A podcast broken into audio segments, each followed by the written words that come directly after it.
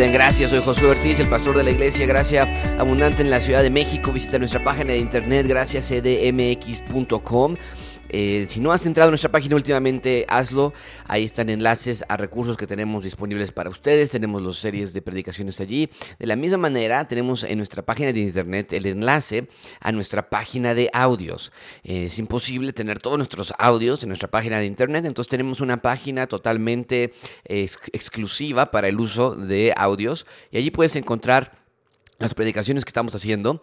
Puedes encontrar las predicaciones que hemos hecho anteriormente, series anteriores, las clases de historia de la iglesia, que llevamos ya eh, cuatro o cinco clases, si no mal recuerdo, y que están muy, muy interesantes, eh, y de también otras clases del Instituto Bíblico Gracia Abundante. Así que todo está disponible en Internet. Aprovecha tus tiempos de transporte en el, en el taxi, en el pecero, en el automóvil, y aprovecha estos audios y ponlo ahí 10, 15 minutos y después ya vas, regresas a escuchar noticias o alguna música que tú tengas por allí. Pero el punto es que estemos aprovechando nuestro tiempo y queremos darte los recursos para que cuando tengas estas oportunidades puedas ocupar tu tiempo de una manera sabia. El tema de este episodio es 8 pasos para prevenir y luchar contra la depresión.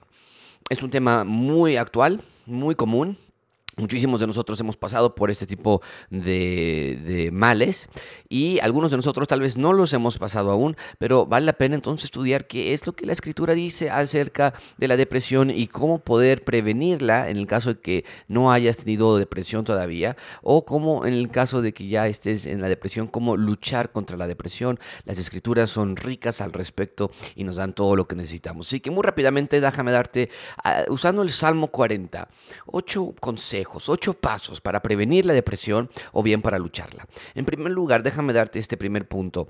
Espera en Dios. Escuche lo que dice Salmo 40, versículo 1. Pacientemente esperé a Jehová y se inclinó a mí y oyó mi clamor. Ahora, el Salmo 40 está en el contexto de una eh, difícil etapa en la vida del salmista. Eh, lo están persiguiendo, lo están atacando y, sin embargo el Salmo 40 nos deja ver cómo es que el salmista manejó sus emociones siempre en función de quién es Dios. Y para nosotros es muy importante esa, situación. Tenemos que no nada más decir espero en Dios como, como si fuera un cliché religioso, sino espero en Dios porque dice pacientemente esperé a Jehová y se inclinó a mí y oyó mi clamor. Hay una parte de nuestra confianza que está en Dios y que eso nos hace esperar, eso nos hace ser pacientes al tiempo, a los momentos, a las circunstancias que Dios, que Dios nos, nos, nos está ayudando a atravesar o nos está llevando a atravesar. Y la parte importante del versículo 1 para mí es la el entendimiento del salmista de que hay clamor, no estamos tratando de, maquillar lo que no se puede maquillar, hay clamor en la vida del, salmista, hay, desesperación, pero sin embargo también hay un entendimiento de que al él esperar en Dios, Dios lo estuvo escuchando, al él esperar en Dios, Dios puso su oído cercano a la boca del salmista mientras él estaba expresando su clamor. Entonces, cuando estamos previniendo la depresión, cuando vienen situaciones complejas, enfermedades, problemas adversos, eh, adversidades en nuestras vidas, eh, eh, falta de empleo, falta de dinero, falta de unidad familiar, divorcio, muerte de algún ser querido, en fin, cualquier clase de circunstancia que nos mueva nuestra estabilidad emocional, tenemos que, número uno, esperar en Dios. Esperar en Dios porque Él escucha nuestro clamor. Ah, tenemos que saber que hay una, hay una relación íntima entre Dios y, yo y que no me ha dejado huérfano. Espera en Dios. Número dos, celebra su rescate.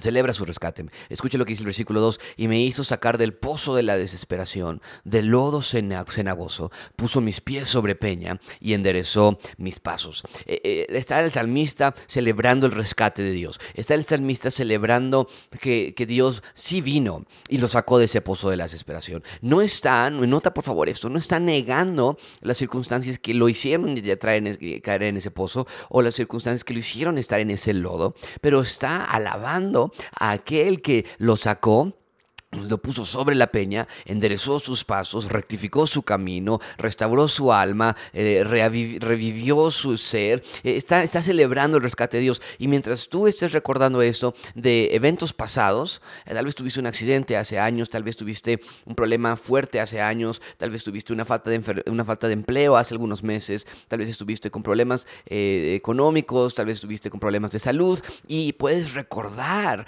que Dios te sacó de ese pozo que te dio paz y es importante estar celebrando ese rescate constantemente, recordando lo que Dios hizo por nosotros. Número 3, alaba a Dios. Escucha lo que dice el versículo 3. Alaba a Dios. Puso luego en mi boca cántico nuevo, alabanza a nuestro Dios. Verán esto muchos y temerán y confiarán en Jehová.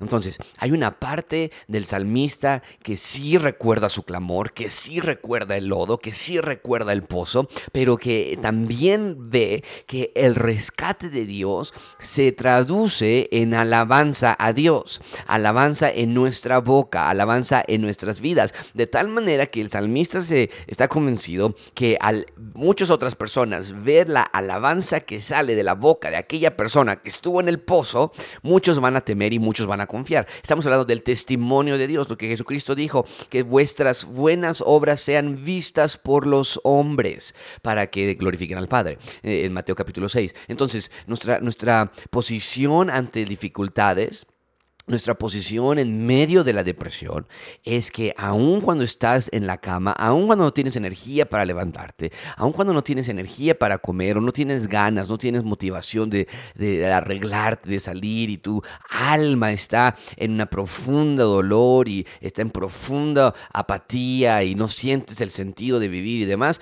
eh, no tienes el sentido de vivir, es muy importante que de tu boca salgan alabanzas a Dios. Número 4. Confía en Dios. Confía en Dios. Escuche conmigo, versículo 4. Bienaventurado el hombre que puso en Jehová su confianza y no mira a los soberbios ni a los que se desvían tras la mentira. El problema de la depresión que agudiza este mal mental es que nuestra mente comienza a pensar solamente en nosotros y de la misma manera que Pedro se hundió en el mar por dejar de ver al Señor Jesucristo, así también nosotros eh, dejamos de poner nuestra confianza en Dios y miramos a personas, miramos a otros individuos, ya sea al doctor, al psicólogo, al esposo, a la esposa, a los hijos, a, los estudios médicos, a la salud, y al ver la clase de fragilidad e, e inestabilidad que nos, eh, rodea, desde luego que va a existir un sentido de depresión, porque no hay nada estable en este mundo. Este mundo está en una pronunciada decadencia, no está evolucionando, está devolucionando, está... Eh, en una degradación continua, crítica, y entonces cuando ponemos nuestra mente y nuestra mira en ese tipo de cosas, evidentemente va a haber una, un sentido de desconfianza, un sentido de inestabilidad, un sentido de temor. Pero el salmista dice, bienaventurado, doblemente feliz el hombre que puso en Jehová su confianza, así que confía en Dios para prevenir la depresión o bien aún en medio de la depresión, no veas a, tu, a tus doctores, no veas esas pastillas, no veas las circunstancias, si me curo o si mi hija se cura o si conseguimos empleo, no veas esto como tu esperanza porque no la vas a encontrar allí, solamente está en Dios. Número 5, disfruta a Dios. Disfruta a Dios. ¿Quieres prevenir la depresión? Que tu disfrute sea Dios, que tu gozo sea Dios. ¿Quieres salir de la depresión? ¿Quieres luchar contra la depresión? Busca encontrar tu deleite, tu más asombroso eh, eh, delicia en Dios. Escúchame conmigo, versículo 8 del Salmo 40. El hacer tu voluntad, Dios mío, me ha agradado. Me ha agradado me gusta, me llena, soy feliz. Tu ley está en medio de mi corazón. Eh, mi corazón, mi alma, mi espíritu, lo más íntimo de mí, es solamente puede ser motivado, puede, solamente puede ser eh, echado a andar de la manera correcta cuando la palabra de Dios está como el centro de nuestro corazón. ¿Y, por qué? Porque así fuimos creados. Dios nos creó a su imagen, a su semejanza. Estamos diseñados, fuimos creados para ser imagen y semejanza de Dios. Entonces, cuando sacamos la palabra de Dios del centro de nuestro espíritu y comenzamos a abundar nada más en la queja, en, en la murmuración, en el chisme, en la disensión, en el enojo, en la ira, en el coraje, en la comparación, en la envidia, en la lascivia, en nada más tener idolatría, en querer más, en el egocentrismo, desde luego que ninguna de esas cosas te van a llenar y va nada más a, hacer el hoyo todavía más profundo, va a ser el pozo todavía más oscuro y va a ser tu situación todavía más crítica. Entonces, no permitas que eso sea verdad en tu vida. Disfruta a Dios. Disfruta hacer su voluntad. Disfruta vivir bajo su propósito. Número 6. Número 6. Habla de Dios. Habla de Dios. Vean conmigo versículo 9, escúchenlo, lo, voy a leer. He anunciado justicia en grande congregación. He anunciado ante personas. He aquí, no refrené mis labios, Jehová, tú lo sabes. Eh, versículo 10, no encubrí tu justicia dentro de mi, de mi corazón. He publicado tu fidelidad, he publicado tu salvación, no oculté tu misericordia y tu verdad en grande asamblea. Entonces, cuando estamos en, eh, previniendo la depresión, cuando estamos hablando de prevención de, depresión, estamos hablando, eh, o, me estoy refiriendo, cuando llegan problemas a tu vida, o cuando sabes que van a venir situaciones complejas y tú piensas que no te vas a deprimir, tú no, te, tú no caes, tú no, tú no vas a, entrar en estos episodios mentales, pero eh, parte de la prevención es tener a Dios como el centro de tu, de tu conversación. Y si ya estás en la depresión, también es igual tenemos que anunciar a la congregación, a las asambleas, de la misericordia, de la justicia, de, la, de, lo grande, de la fidelidad, de la salvación, de lo que Dios ha hecho en nuestras vidas. Habla de Dios, amigo. Pero no nada más habla de Dios, habla con Dios. Número 7, habla con Dios. Versículo 11 versículo 12. Eh, Jehová, no retengas de mí tus misericordias. Está hablando con Jehová ahora. Está hablando con Dios directamente. Sí, ya está muy contento. Sí, lo ha publicado. Sí, él lo sacó del pozo, pero le dice, no retengas de mí tus misericordias que tu misericordia y tu verdad me guarden siempre. Esto me recuerda a, lo que, la oración modelo que, Jesús nos enseñó a orar, que, eh, que le pidamos que no nos meta en tentación, que nos cuide del mal. Su misericordia y tu verdad me guarden siempre. Versículo 12, porque me han rodeado males sin número, me han alcanzado mis maldades, no puedo levantar la vista, se han aumentado más que los cabellos de mi cabeza, y mi corazón me falla. Quieras, oh Jehová, librarme, Jehová, apresúrate a socorrerme. Entonces, ve la, perspectiva del salmista. él, encuentra en sus problemas pasados encuentra a Dios, pero incluso en sus problemas presentes sigue encontrando a Dios allí. Y hay una conversación, hay una relación íntima con Dios. Esto es una amistad, esto es una dependencia a Él. No hay autonomía, no hay independencia. Hay, al contrario, una dependencia absoluta. Hay una, relación íntima entre Dios y Él. Y Él está eh, considerando de nuevo, tengo eh, problemas. Por favor, ven, socórreme. Eh, no puedo levantar la vista. mis maldades están alrededor de mí. Mi corazón me falla. Eh, hay males sin número, estamos todos rodeados por todos lados, pero que seas tú que venga. Y, teniendo en cuenta lo que ya hizo en el pasado, me sacó del pozo de la desesperación, me sacó del lodo cenagoso, ya puedo entonces entender que tú lo puedes volver a hacer. Y número 8, reconoce a Dios. Tienes que reconocer a Dios como la máxima autoridad.